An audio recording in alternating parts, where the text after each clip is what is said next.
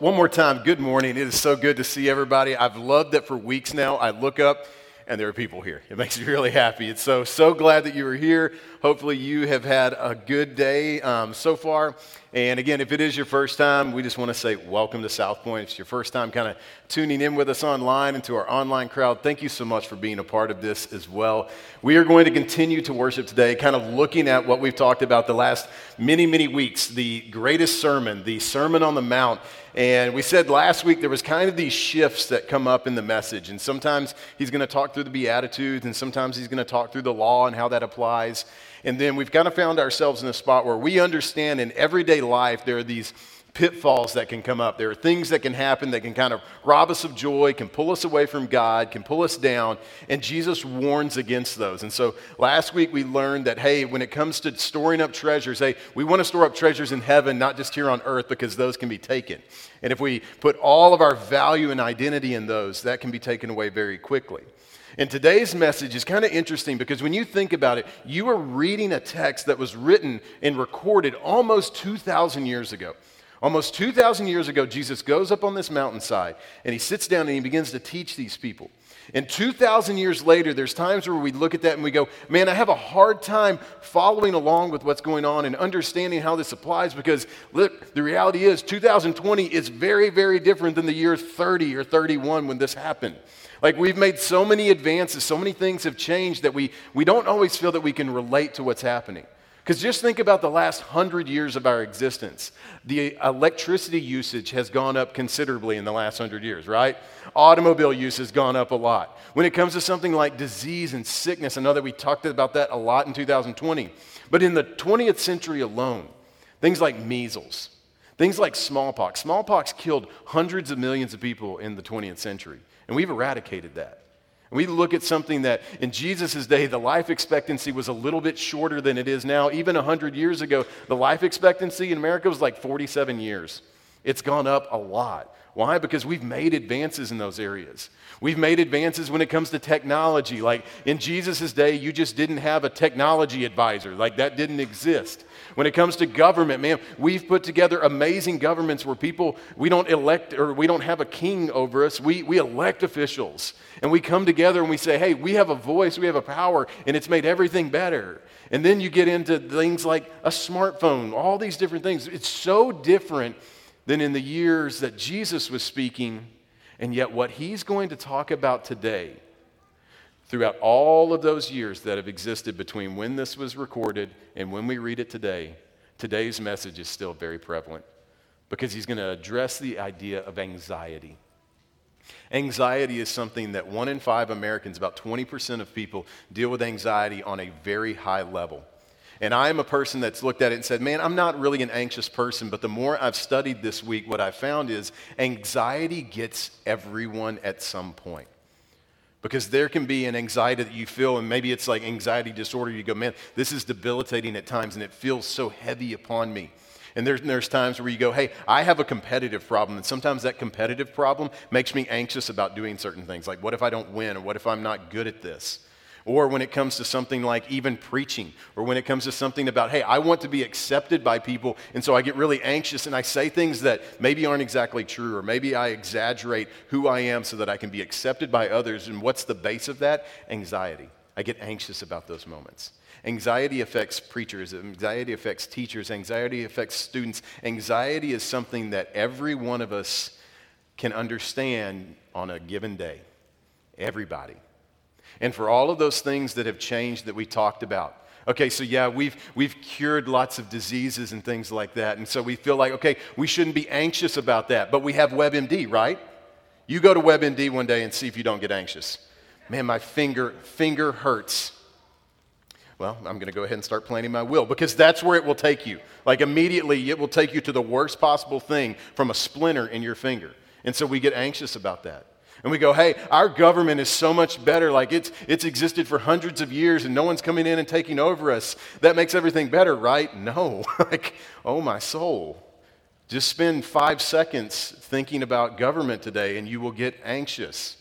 Okay, so we have all of these great things where, you know what, we don't, we don't send our children off to work with their small hands and machinery at the age of 12 because we understand that's not wrong. We have all this disposable income that's so much better, but then we go, well, where do I spend that disposable income? And do I have as much disposable income as this person over here? And we get anxious.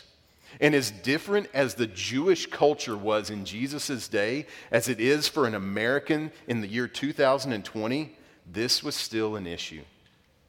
These people in an agrarian society, in a society that had been taken over by the Roman Empire, they dealt with anxiety. In 2020, for all of our advances and all of our greatness, we still deal with anxiety. And Jesus addresses it. And I know sometimes this can be a tough situation because you walk in and go, Man, I've been anxious this week. I've been anxious about job stuff. I've been anxious about things within my family. I've been anxious about things going on in the world. Like all of these anxieties, we, we hold them and they weigh us down. And the reality is, God did not build his kingdom so that you and I would be anxious, He built it so that you and I could have peace. And so, as we look at this today, what I want to do, because I feel like there's a number of people that, hey, I, am needing this today. I just want to try and speak some truth. And sometimes that truth is going to be a little heavy within it. And sometimes it's going to seem whimsical that you can take a step back. But let's look at how Jesus addresses something 2,000 years ago that is unbelievably prevalent today. And it begins in Matthew chapter 6 and verse 25. Jesus says this. Therefore, I tell you, do not be anxious about your life, what you will eat, what you will drink, nor about your body, what you will put on. Is not life more than food, and the body more than clothing? As we kind of start, I want you to think this how you define life is either going to heal or it's going to fuel your anxiety. And here's what I mean by that, just from one verse. When you start to look at this, he says, Therefore, just as a kind of a good Bible study reference, as you're reading scripture, maybe you're kind of new to that, you're going through and you're trying to study, anytime you see the word therefore, there's this old adage that says you need to figure out why it or what it's there for. And so when he says therefore, think about all the things he just got done talking about. He really just addressed treasures. And he says, hey, you store up treasures in heaven, not treasures on earth. Treasures on earth can be taken. You can have your identity in these things, in money and finance, and that can be taken away very, very quickly. And so he kind of pulls last week's message back into anxiety because the reality is you want to talk about something that can cause anxiety and tension in your life. Start talking about finances. Money is something that we look at and we kind of put all of this, like, all of this worth into it. And there's times where we say, hey, if I can just get enough money, I can find my identity in money. And money, money can cause issues all over the place, it causes anxiety. Within marriage, there are two things that have been shown that are fought over more than almost anything else finances and, and time spent together. See what I did there? What do you mean? Oh, no. Okay, I'm going to stop. You get where I'm going with that. But finances are a big one. It's very few times. I remember one time in seminary, we had a, a, panel of people that had been married north of 50 years. It was all older couples, north of 50 years, and one of them said, We've never fought over money. And I remember thinking, What do you fight over then? Like, what, what is there? Like, if you're not over that, because this is one, when it comes to relationships, it causes anxiety and it causes a lot of pain. And what happens is a lot of times we become anxious over what we perceive to be important in life. And we feel like, hey, if I can just get enough money, I can buy my identity, even with something as simple as food and clothing. Like, if I can just get enough money, then I can go to Chipotle and I don't have to think about ordering guacamole. Like, for some people, you feel like you have arrived when you don't have to think can I afford guac? Why? Because guacamole is good. We like it, but man, they charge more for that. And there's times where it's this feeling that if I can just get enough money to achieve that, then I'm going to be okay. If I can just get enough money to instead of shopping at this store, I can shop at this store. And it's going to give me an identity, it's going to fulfill my life. And Jesus is going, You are looking at life the wrong way. Because those things One of the reasons they cause so much anxiety is because they are ever changing. You take clothing. There was a time where you thought, man, this shirt is the greatest shirt I could ever buy. This jacket is the greatest jacket I could ever buy. This pair of shoes is going to get me noticed. And that was 20 years ago. if you wear those today, it's not vintage yet. You just look at it and go, that's old. Identity changes in that sense. And if we look at life as simply meeting that physical demand, or meeting that demand of clothing, yeah, it's going to cause anxiety because it's always changing. And Jesus addresses this. He says, Therefore, I tell you, don't be anxious about your life, what you will eat or what you will drink, nor about the body, what you will put on. Is life not more than food, and the body more than clothing?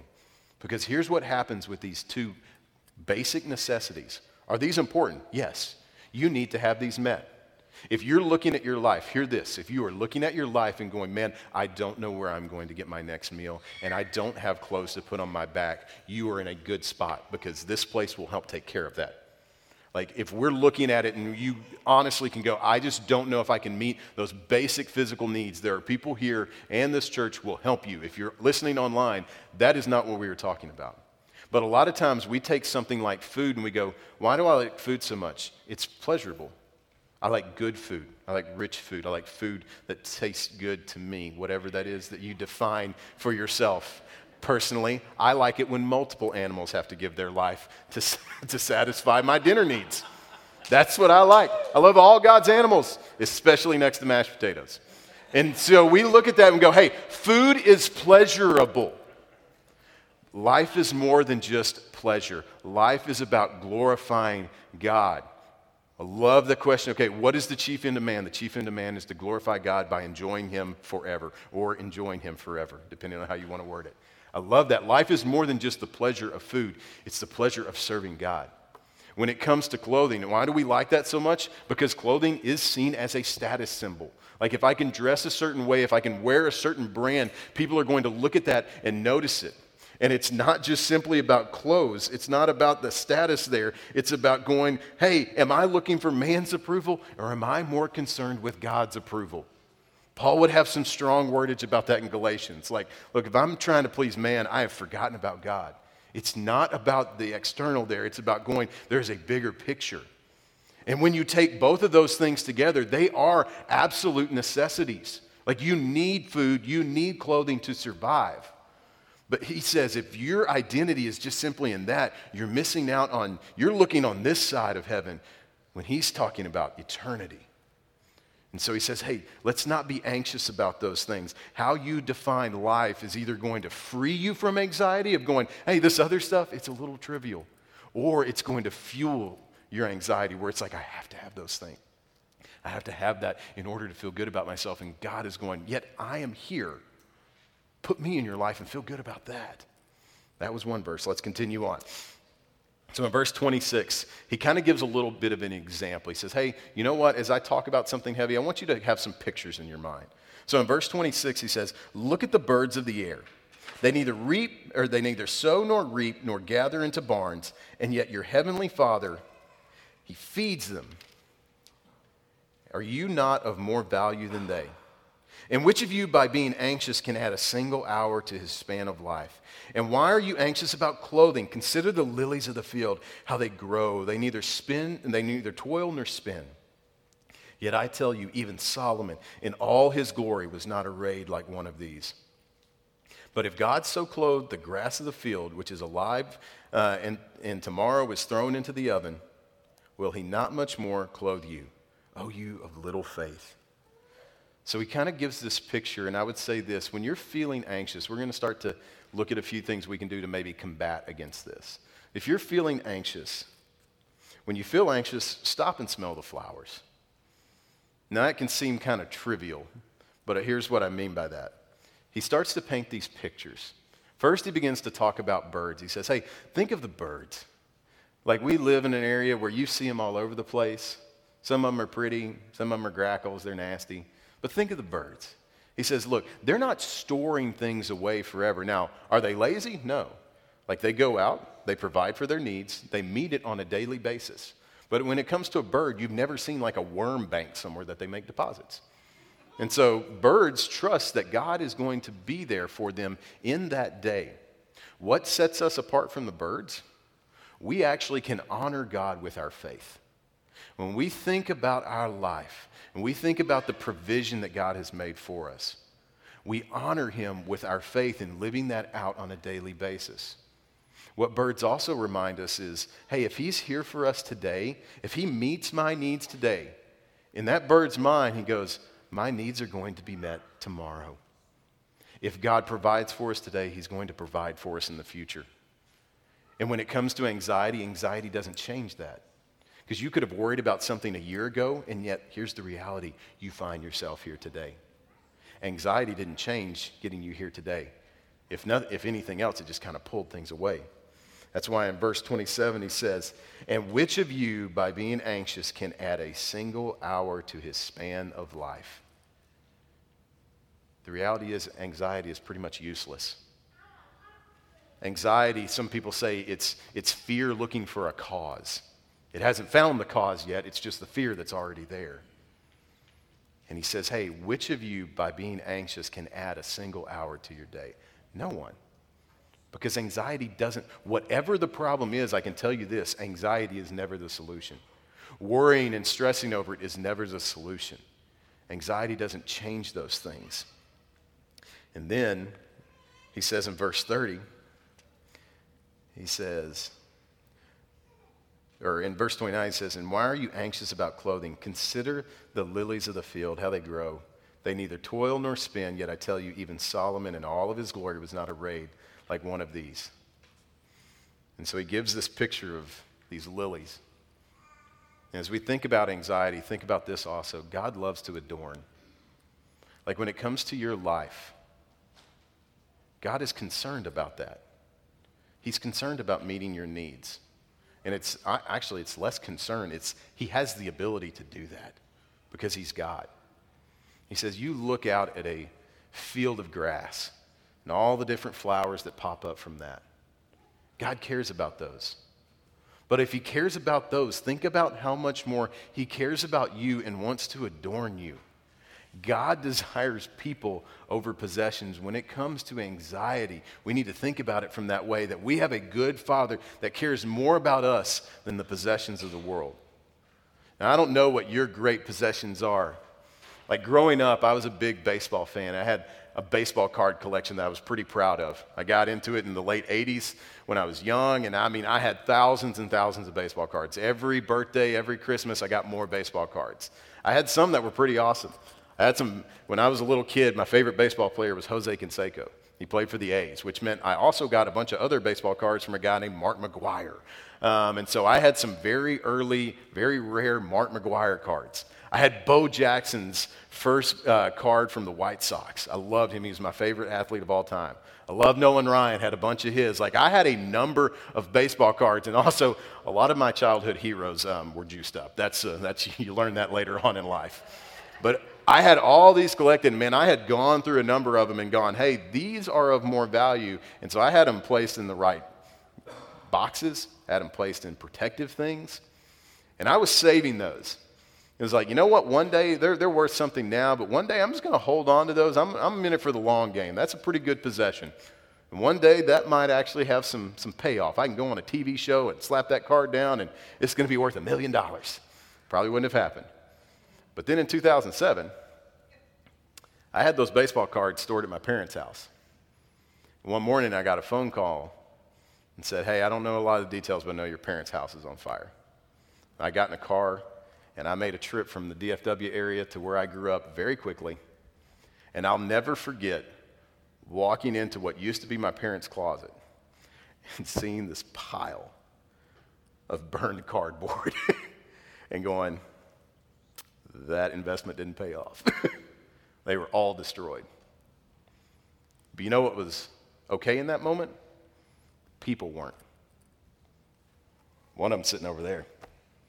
He was living with my family at the time, so I'm very thankful for that.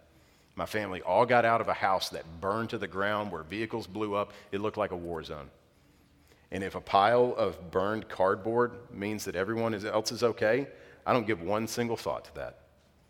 Were they adorned at a time? Yeah. People are more important. And God looks at his children and says, Hey, as much as I have clothed the canvas of the universe, he could have gone on of, Hey, look at the stars, look how beautiful they are. Some of them are expanses you can't even understand, and yet I love you more than that, and I care for you more than that. And so he says he's going to adorn us, and he, he, he kind of paints this picture of these happy birds and these beautiful flowers. It's kind of a Bob Ross moment, right? He's painted this beautiful picture that we go, oh, I'm starting to understand. Maybe I shouldn't be anxious. And then he's going to drive home maybe the biggest point of this when it comes to anxiety. He talks about the birds, he talks about the flowers, but the end of verse 30, he says, Will he not much more clothe you in these few words, O you of little faith? This is the heart of the anxiety. This is the foundation. This is where anxiety really comes from. He shows the true root of anxiety, and it's unbelief. When unbelief gets the upper hand of our heart, one of the results is anxiety. And sometimes we look at that and go, I don't like that. That's not encouraging. You're telling me what I thought was just some fleeting thing, or maybe I got caught up in a moment, or maybe this situation I thought was really big. You're telling me, no, it's actually about unbelief. That's what Jesus just said. When unbelief sets in, one of the results is anxiety. And a lot of times we do. We look at that and go, I don't, I don't like that. And I don't like that either. But here's where it can actually be helpful and it's a hard help. Let's say one day you've had a couple weeks, man, your stomach, something just doesn't feel right. You've been taking care of yourself, you've been doing all these things, but something, there's just something in you that's like, hey, this is not normal. So you go to the doctor, and they run some tests, and you get a phone call, and they say, hey, you've got early stages of stomach cancer, small intestine cancer. Is that good news? No. No one would get that phone call. And some of you have been in that spot, some of you have family in that spot. No one gets that phone call and goes, This is good news. That's when Jesus goes, This is unbelief. Here's the good part of that. Would you be happy that it was caught early, that it can be dealt with, that you can go through a process and it can be cured? Most certainly. Now, we may not like hearing certain things, but if we hear it early enough and we acknowledge it, and this just isn't just in the area of anxiety, this bleeds over into a lot of places in life. Sometimes we don't like hearing that maybe I have an area of unbelief, or we don't like hearing that there's an area where I'm not being obedient. But if we can acknowledge it early, that's the hard part. And then if we can deal with it in the next 50 years or better, it's worth it. And so when he says, You've let some unbelief, you've let your trust in me fall away in this area because you've forgotten that I can be trusted with everything. Sometimes we don't like to hear that, but when we acknowledge it and we begin to work on it and we begin to put our faith and trust back in Christ, the impact is massive. We look at some of those areas and go, man, I've been anxious about this, but I don't need to. Because I'm, when I'm anxious about this, is what I'm really saying is God's not big enough to, to deal with this, and He is. He can cover all of it. So look in verse 31. He says, Therefore, do not be anxious, saying, What shall we eat, or what shall we drink, or what shall we wear? For the Gentiles seek after all these things, and your heavenly Father knows that you need them all. But seek first the kingdom of God and his righteousness, and all these things will be added to you. When you seek his kingdom first, life begins to make sense. Instead of looking at what makes us anxious, if at first we look at what his kingdom is and how we are a part of that, life begins to make sense. Again, it says, therefore, he's talking about everything he just talked about. He says, therefore, don't be someone lacking in faith. Don't be someone lacking in trust that God can deal with this and that God's got this. He says, don't be like the Gentiles. He says the Gentiles, they do, they find all of their identity and he keeps going back to this. He says they find all their identity in the clothes that they wear and the food that they eat. And they think if they don't have those things, then life is miserable. He's saying, hey, don't be like someone who doesn't have belief in me. When he talks about Gentiles, we say, hey, that's us today. We're the Gentiles. But when he's talking here, he's talking about people outside of faith. He says, hey, if, if your idea of what's going to bring you pleasure and satisfaction is what's going to bring the world pleasure and satisfaction, maybe you have it wrong. In fact, we do. Because the world's going to chase after every other thing possible, because the world doesn't know what satisfies. He says, But seek first the kingdom of God and his righteousness, and all things will be added to you. That sounds a lot like Matthew 5 6. 5 6. Blessed are those who hunger and thirst for righteousness, for they shall be satisfied. Part of anxiety, part of the fruit of anxiety, is a lack of satisfaction because we're always anxious about what's coming next. He says, Hey, if you will take your eyes off what the world deems important and satisfying and put it on what I say is satisfying, righteousness, he says, then you'll find satisfaction. You can find satisfaction when it comes to anxiety. You can find satisfaction when it comes to life. You can find satisfaction when it comes to your soul. Because one of the things the world is constantly chasing after is something that they feel is finally going to fill up something that's missing inside. That's why the world chases after so many things, and yet Christ is going, It's me. I'm the way, the truth, and the life. No one comes to the Father except through me. Hunger and thirst for my righteousness, and you'll find satisfaction. And so when we chase after his kingdom, life begins to make sense. And then he finishes with this verse. He says, Therefore, do not be anxious about tomorrow, for tomorrow will be anxious for itself. Sufficient for the day is its own trouble. This becomes his application for every one of us as we live this week. Make the most of today. Now, when you came in here today, some of you may have said, Yeah, I brought some anxiety in here and I'm going to have to deal with that. There's some things that are going to happen in this week that's coming up that I feel this angst building up inside of me. Make the most of today. We remember the past, we plan for the future, but we live for today. And so we remember the things that God has done, we remember the things that God has poured into us and we can make plans and say, hey, here's how we want to put that into action. But action always happens in the present.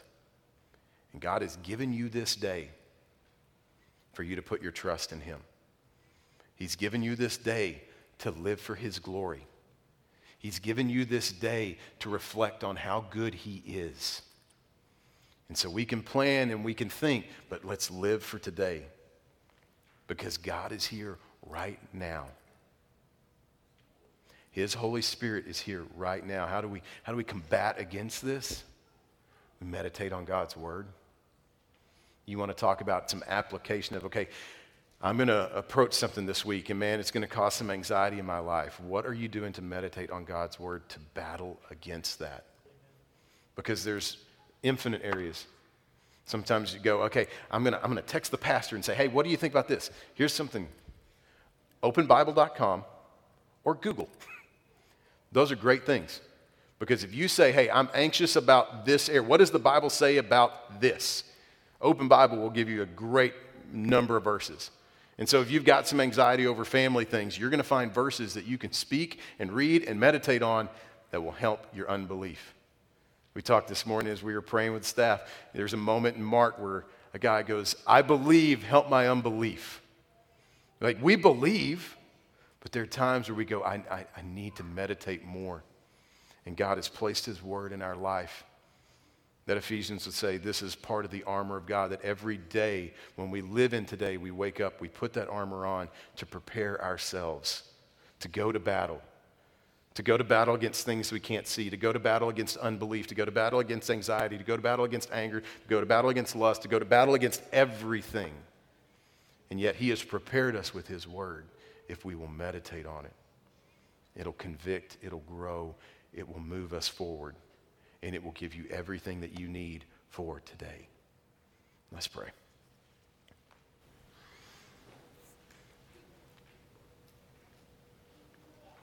God, if we just think for a moment, put a picture in our minds of how you have clothed and fed the universe. God, you gave us brilliant stars to look at and to wonder over, and sometimes to guide people at night.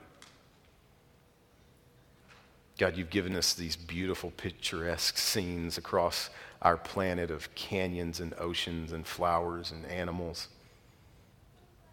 And God, we look at those and something within them most of the time just brings a peace. And yet we forget as much as you've given to those, you love to adorn us more. Because as beautiful as those things are, God, you didn't send your son for them. You sent your son for us. You didn't send your word there, you sent your word to us. And so, God, I know that there are people that, even this morning, God, there's an angst going on. And one, I pray peace. God, we pray for righteousness that we chase after and find satisfaction.